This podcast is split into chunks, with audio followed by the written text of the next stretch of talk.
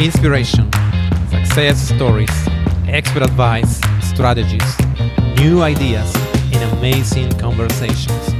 Everything you need to become a great speaker. This is Oscar Santolaya, and welcome to Time to Shine. Hello, and thank you for joining today's episode. We are going to talk about persuasion, another interesting topic, but in a very, very new and very intelligent uh, way, new, new new ideas that I'm sure you haven't heard before. And for that, we have a very special guest. Born in Israel, Ariel Halevi is a founding partner of Viomar, a leading solution provider for interpersonal communication related challenges. Viomar specializes in areas of persuasion and influence without authority in large enterprises. Viomar's vision is to map the human communication norm in a way that allows for quantifiably measuring an individual's communication skills intelligence. Ariel holds a master's degree in government specializing in homeland security and counterterrorism from the prestigious IDC in Israel. During his academic studies, Ariel was the president of the Competitive Debate Club and was the debate champion in Israel for two consecutive years and in Oxford, England. Hello, Ariel. How are you? Hello, Oscar. I'm well. How are you? And really great. It's great talking with you. I can't wait to hear your, your thought about persuasion and everything else that comes in this conversation. So yeah, persuasion. We have talked uh, with a couple of angles in, in this podcast, and, and it's a and it's a topic that uh, is talked also in business. But I think many people sort of avoid using the word persuasion. So let's talk about our current times in the 21st century. How would you define persuasion? Well, I think you're right. I think persuasion um, is a very loaded term, and most people associate the word persuasion with manipulation. Mm-hmm. And, you know, in, in the courses that we do, I ask people to define persuasion, and almost always people use the idea of getting somebody to do something they don't want to do. And that's a big mistake. Persuasion is about getting somebody to want to do something. So it's a very, very uh, different thing. And I think specifically for the 21st century, uh, what's different is that the two key challenges that are distinctive for the era that we live in today are the challenges of getting people's attention and the challenges of building trust quickly. So if you think about it, we as Homo sapiens have been around for about what 200,000 years. There's a wonderful book uh, by uh, Noah Harari, Yuval Noah Harari, Brief History of Humanity, and he walks us through 200,000 years. For the most part, in that period, we existed in a very specific social structure, right? So we had small villages. We met through our entire lives, maybe 50 to 100 people. And anybody you interacted with on a daily basis, you knew for a fact that you had the same language, the same geography, the same enemies, the same family and friends, and the same experiences. So trust was built in already to interactions. And if you happen to meet somebody who you didn't have these things with, immediately they were a risk, they were a threat, right? So think about the world today. We don't just meet 50 to 150 people, we meet thousands of people. And most of them we don't really meet, right? So we don't necessarily, you and I have a different native tongue. For me, it's Hebrew, uh, but we're using English. And you and I are having this conversation, but we never really met. So if you think about the operating system of the brain in the modern day of the 21st century, most of the people we interact with, we meet virtually. We don't have those criteria that I mentioned before. And so while the modern world is telling us to work with them and collaborate with them, our ancient operating system is telling us not to trust them. So it's a big issue. So creating trust early is important to avoid that resistance. And then there's the issue of attention. And, and that's, that's another crazy thing. You know, we've never had so many stimulations around us like we do in the 21st century. We've never had so many opportunities.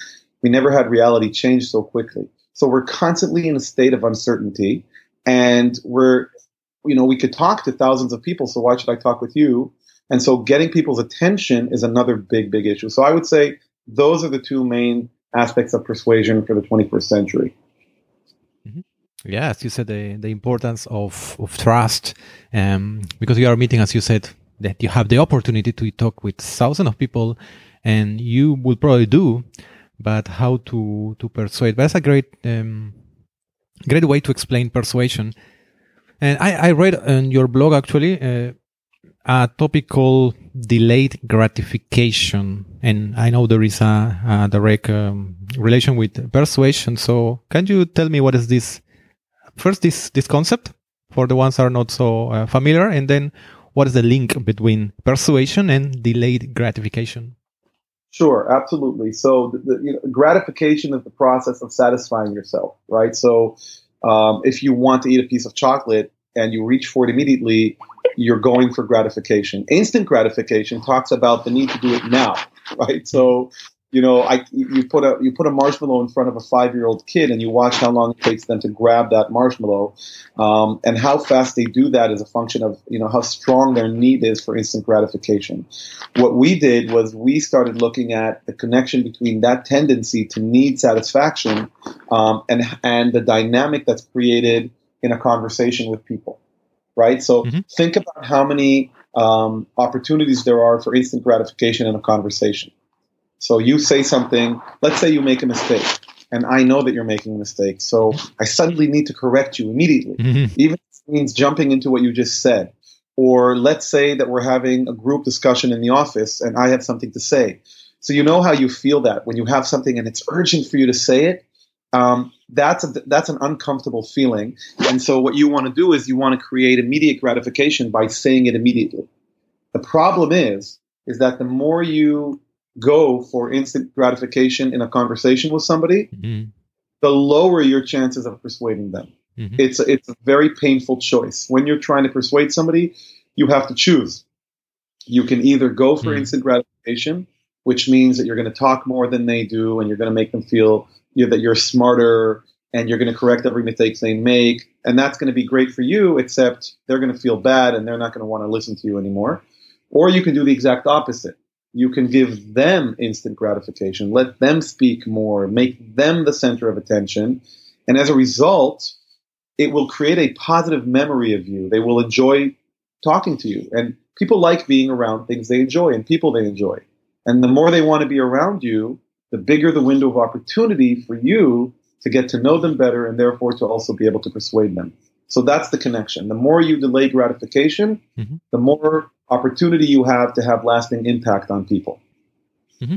Uh, just to, to put it more uh, more clear, the, the, first example you gave about, for instance, where I talking with you and I I pick one one mistake you made, so I should um, ignore it or write it down uh, uh to say something later. So uh, what can I do with that mistake? Let's say. Right. So, you know, putting aside for a minute critical scenarios like a doctor making a mistake and, and, and you know, you want to, that's not persuasion, right? That's a professional dynamic. Mm-hmm. But yeah, if somebody, if somebody makes a mistake, you have to ask yourself, okay, first of all, how important is the mistake? Mm-hmm. Is it, is it critical? Number two, how urgent is it to fix the mistake? Mm-hmm. You know, sometimes what I do with my audiences is I make a mistake on purpose and I wait for somebody in the audience to yell out, Ariel, you it, that's the wrong date. And then I tell and I tell them, okay, now let me ask you something. Was it urgent to do that now? Would it have ruined the session if you would have waited? And also, should you have done this in front of everybody, or could you have maybe taken me aside afterwards and, and said, you know, I kind of checked and I noticed that you, you used the wrong date?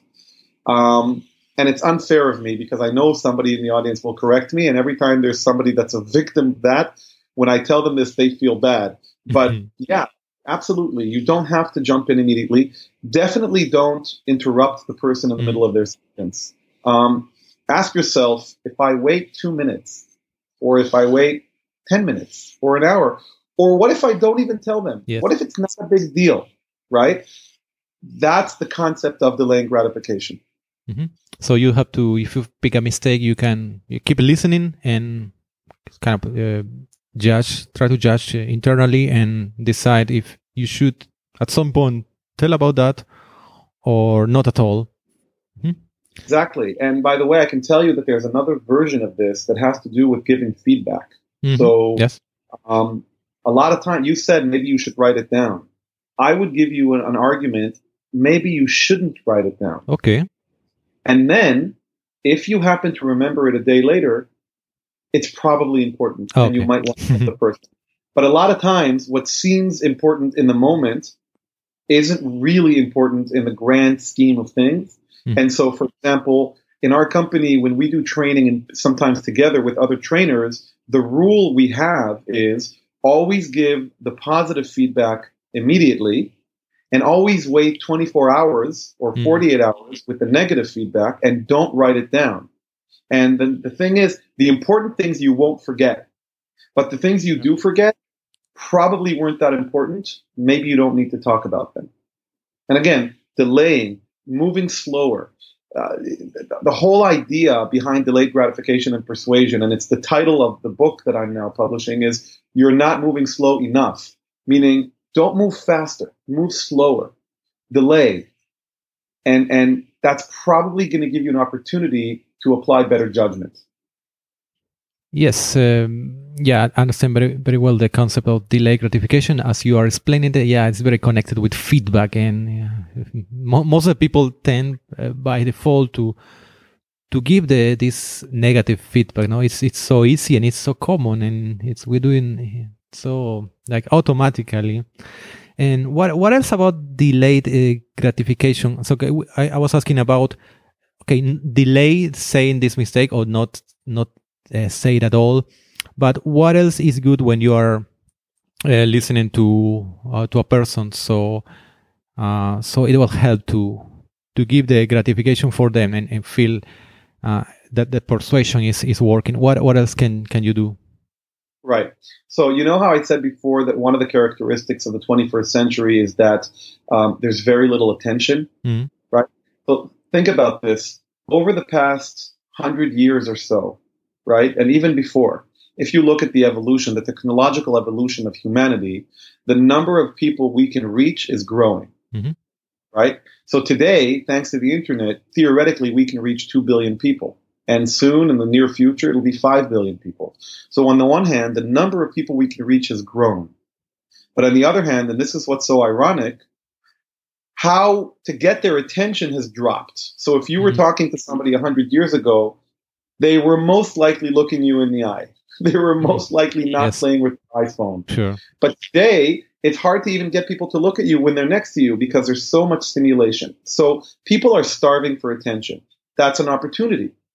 So what you want to do is instead of you fighting to get attention, which is that need for gratification, you should give attention when you're talking to somebody, and let's say you want to convince them to vote for somebody mm-hmm. or to change their way of life and stop eating meat or whatever, right? Or to adopt a certain policy in the company or to join a certain organization and volunteer. It's urgent for you because you feel that you don't have enough attention. And finally, this p- person is listening to you. This is the chance. Mm-hmm. I'm going to talk for an hour. No, you want to do the exact opposite. If everybody is starving for attention, use that as an opportunity to pay attention. Now, think about the word pay. It's like you're buying something. So, what are you buying when you pay attention? You're buying knowledge because the more you let them talk, the more you learn about them. Mm-hmm. And you're buying trust. You're buying that positive experience. So, what you want to do is you want to let the other person speak first. And whatever they say, you want to ask them follow up questions.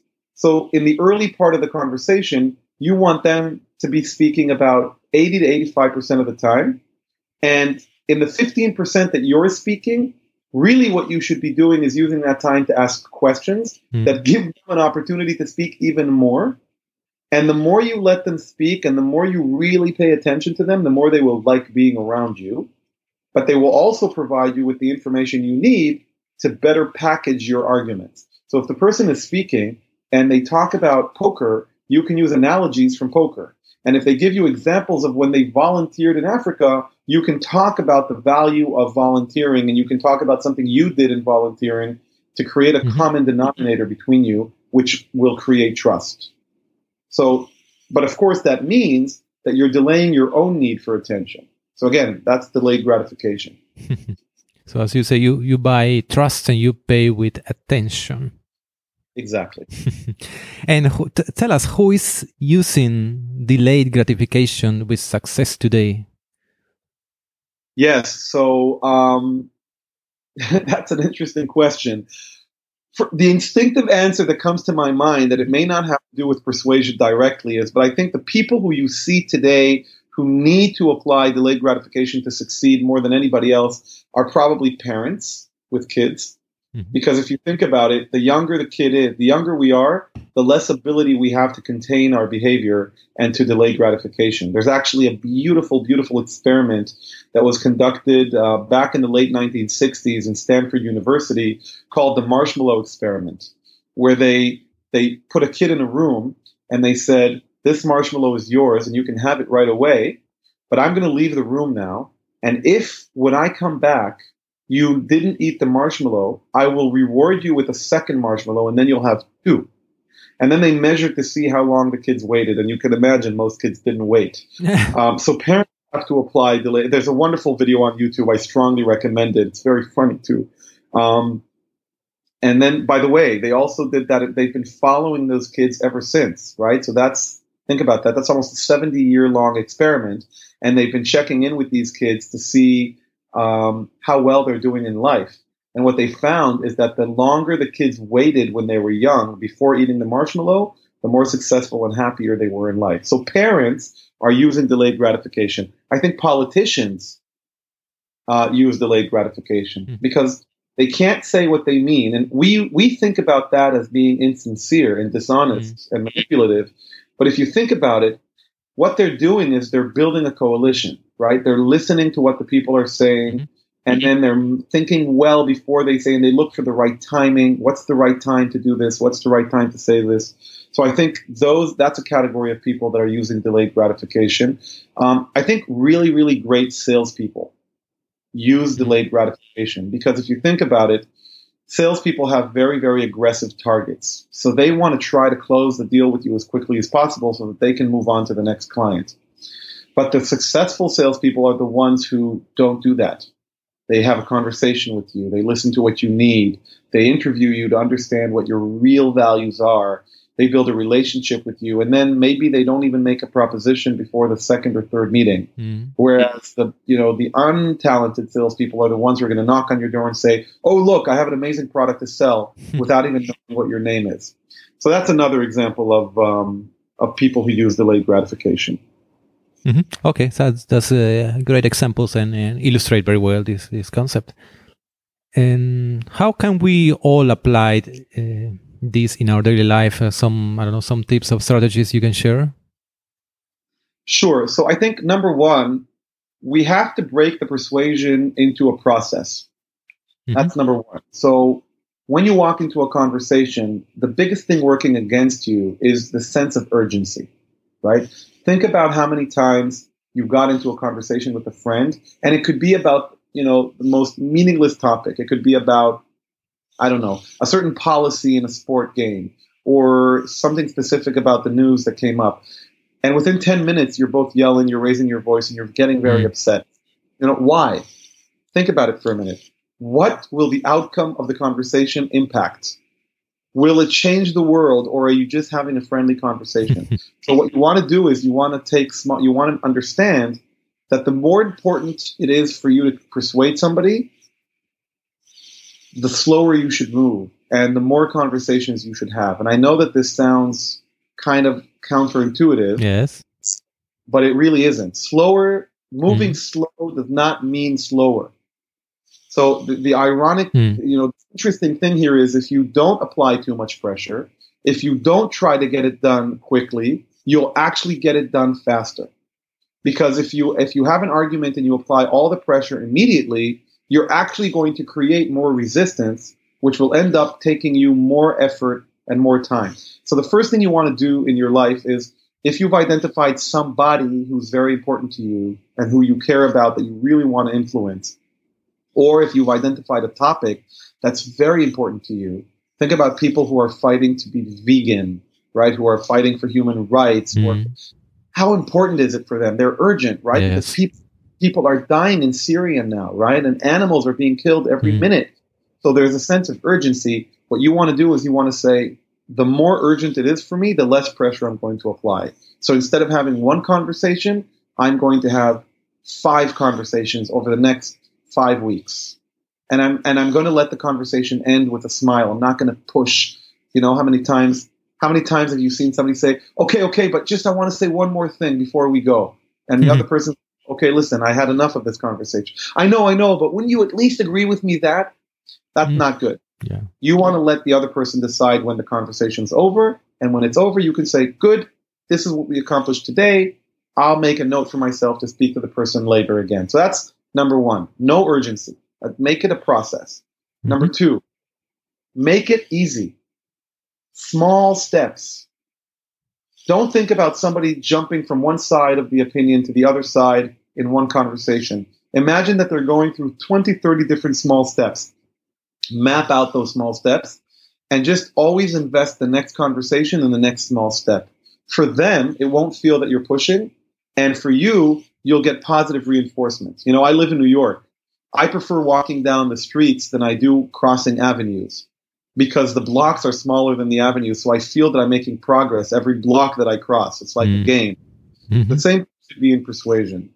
And last but not least, the third recommendation is spend more time in the beginning listening and getting to know the other person. I said this before, before speaking. So you can make this an exercise for yourself. You can say, um, I want to persuade this person to vote for Trump or Hillary. Mm-hmm. So I'm going to spend the very first conversation letting them convince me. Okay. And I'm going to listen to them and I'm not going to mm-hmm. challenge mm-hmm. everything they say. So if I'm a Trump supporter and they say something about Hillary, or if I'm a Hillary supporter and they say something about Trump, right, the first response is going to be like a ball in my stomach. How could you say that? That's not true. he deleted her emails, but he molested women. No, don't do that. Let them convince you and really try to, you know, and and and let them feel that you're really listening. And they will then listen to you because there's a concept in human behavior called reciprocity, yes. mm-hmm. which is people adopt the behavior and the attitude you display towards them. So these would be some recommendations I would give. Mm-hmm. Could you recap quickly the three the three tips Yes. First of all, break it down into a process. Mm-hmm. So don't try to get it all done in one conversation. Within the process, break it down into small steps. What would be easier for somebody to stop eating meat one altogether or maybe to watch a video with you about it? Right? Break it down into small steps for them so that it's easy for them to come closer to you. And three, let give them the opportunity to persuade you first right? Let mm-hmm. them begin. Give them attention and use reciprocity. And then what that will do is that will let um, that they'll give you attention in return. And you know what? I'll add one more thing. Um, a very very good exercise that you can do is you can make a list of topics that you are very passionate about, that you have a very defined opinion about, and practice being the opposite view. Mm. So you are a Trump supporter. Practice convincing people to vote for Hillary. If you are a Hillary supporter, practice convincing people to vote for Trump. What that will do is it will practice you in delayed gratification because it's going to be painful in the beginning. And it's also going to force you to see the other point of view in more detail and accuracy than you usually do, which ironically will help you reinforce your original view. So if you if you're a Trump supporter and you spend hours trying to convince people to vote for Hillary, when you're done with that exercise, you'll actually be a more persuasive Trump supporter.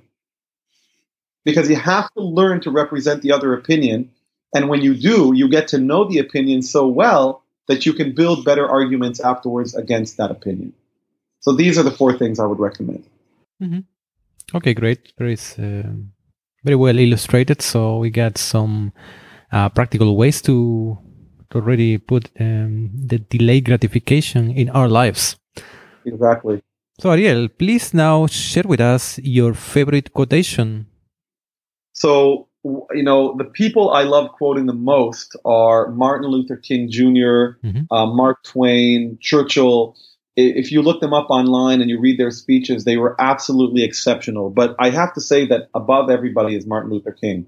And um, he one of the, the, quotes that I've learned from him that I love the most is when he said that our scientific power has outrun our spiritual power.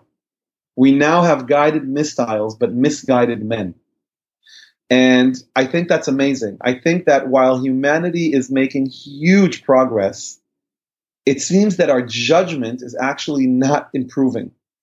Mm. And it could be because the world is moving too quickly for us to make good decisions.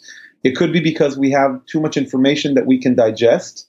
And it could also be because we live in a culture of instant gratification. But when I think about this quote, I think it encapsulates the human challenge tremendously well. And think that he said this, what, 50, 60 years ago? So think what an amazing uh, vision he had about where we were going. So he knew very well about delayed gratification. Oh yes, absolutely. I mean, you're right. Think about it. You know, him, Nelson Mandela, mm. um, you know, Gandhi, Mahatma Gandhi. They all advocated for nonviolent uh, resistance, and just think about the reality that they were under. And for Martin Luther King to say, "Don't use violence," um, "Don't drink from the cup of bitterness and despair," what an amazing application of delayed gratification because it's so tempting to just throw a rock at the window or, or you know or, or use violence. So, yeah i think that's a very smart observation. Mm-hmm. could you now uh, recommend us one book that has been particularly uh, inspiring influential for you? Oh man. Can i give you more than one? Ah, uh, can you pick one?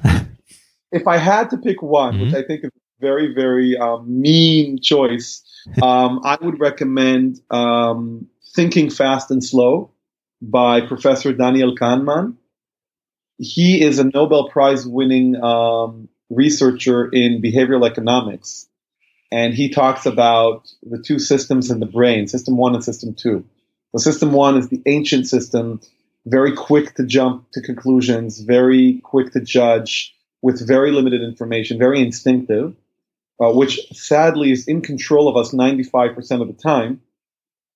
And then there's system two, which is the modern, rational, deductive, responsible brain, which is also very lazy and slow. That's the brain you want to use when you're making big decisions, but sadly, we don't do it enough. So the book talks about how those two systems work, um, which is brilliant. I mean, it's a bit academic, the book, so mm-hmm. it's not a page turner, but you definitely want to learn that. You definitely want to learn that book if you want to understand human behavior. And if you don't mind, another book I would recommend is one that I mentioned before, mm-hmm. which is *Sapiens: A Brief History um, of Humanity*. Um, I'm not sure I'm quoting that correctly, but it's a wonderful book by Professor uh, Yuval Noah Harari, and um, yeah, a brief history of humanity. That's the title. And again, it, it just it kind of gives you a bird's eye view of how we got to where we are because I think we don't give our history enough respect. We we look at the world the way it is now, but if you think about it, that world is only 50 years old, 100 years old. But what about the 199,900 years mm. before that and how they affected our development and our operating system? I don't think we, we appreciate that enough. And then we judge ourselves very painfully. So knowing how our system developed can help explain a little bit about our behavior today. And those two books together can give you a very good understanding of human behavior. Mm-hmm. All right, sounds sounds really great. And it's, it's uh, I agree with you. I say that uh, we often uh, forget about history or didn't spend time to to to learn to to really know about that. It's so important. Right, I agree. and now, could you share with us an exercise, something practical that you recommend doing it daily or weekly? A routine to shine? Yes, I think it connects back to what I said before. I think that at least once a day, you should do one of the following two things. On your own, find articles or find people who write on Facebook things you don't agree with and read them. Mm-hmm. And don't respond. Okay. Don't write a post. Don't, you know, I want you need to get used to dealing with negative stimulations. The way mm-hmm. to build delayed gratification, delayed gratification is a muscle more than anything. Mm-hmm. You want to build up that muscle. And just like going to the gym and lifting weights is painful, the same thing can, can be said about delayed gratification. So, first of all, expose yourself mm-hmm. to people and to opinions that are exactly opposite to your own because that's not what we do today. Today we tend to surround ourselves by people who are like us. Yes. Because it makes us feel comfortable. But in effect, it isolates us from the world. And then when we meet somebody that we don't agree with and we need to persuade, we don't have the emotional endurance to listen to them. And then we violate something that I call the persuasion equation, which is the ability to be equated with a positive feeling. You want, when people see your name on the phone or when they see your name in the calendar, they'll either have a positive or a negative response emotionally. You want them to have a positive one. And it's hard to do that with people you don't agree with. So it, read, expose yourself to mm-hmm. things you don't agree with. And if once you do that, yes. the next level is what I said before. Once a day practice being the opposite view.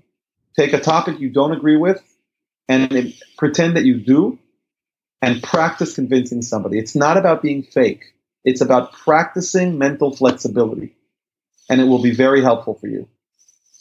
Mm-hmm. Yeah, sounds like being even like uh, being painful, but it's it's worth to try. And yeah, thanks for this great exercise. Listen, Oscar, if it doesn't hurt a lot, if you don't fail the first few times, mm. then you know you didn't choose the right topics. You didn't choose yeah. something that you're truly sensitive about. Okay, it's uh, time to try it. well, Ariel, thanks, thank you very much for this very interesting interview about this. Uh, so, well, unique topic. I haven't talked about this before in this in this podcast, so I'm happy to discuss about that with you. Please finally tell us how uh, we can uh, learn more about you, follow you. What are the best ways for that? Absolutely. First of all, I want to thank you, Oscar, for this opportunity to have this conversation. I I enjoyed it tremendously. Um, yes. So first of all, you can find a lot of the content that I spoke about today in several places. Number one, there's the website of our company, and we we share a lot of the information. There are videos and podcasts about different areas of persuasion. You know how to present to senior decision makers, how to you know how to capture the audience attention when you're lecturing, how to deliver a one minute pitch if you're an entrepreneur in a demo day. You can find all of that on our website on the Viremar website. Um, Number two, I have an informal YouTube channel, which I use mainly as a repository for my for my own use for videos. But a lot of those videos I leave open for people to, to view. So if you look up my name, Ariel Halevi, on YouTube, mm-hmm. you'll find that there are several dozen uh, videos there. Some are two minutes long, and some are full forty minute uh, uh, webinars. Um, like I said before, in about two weeks, my uh, my first book. I'm very excited about it will be launched on Amazon. Mm-hmm. You're not moving slow enough, and that's also the address of the website.com. So you can find that book as well. And of course, if you contact me or anybody in my company uh, through our website, we always respond and we're happy to share lists of books we recommend and, and other things. Oh, excellent! So I definitely I'm going to watch your uh, your videos. So yeah, I'm going to be the one of first one to go there. oh, thank you very much, uh, Ariel. Again, uh, well, thanks a lot and all the best. You too. I hope we speak again soon. Thank you very much. Thank you for listening to today's episode. Did you like it? Please subscribe to our podcast in iTunes, Stitcher, or visit us at timetoshinepodcast.com.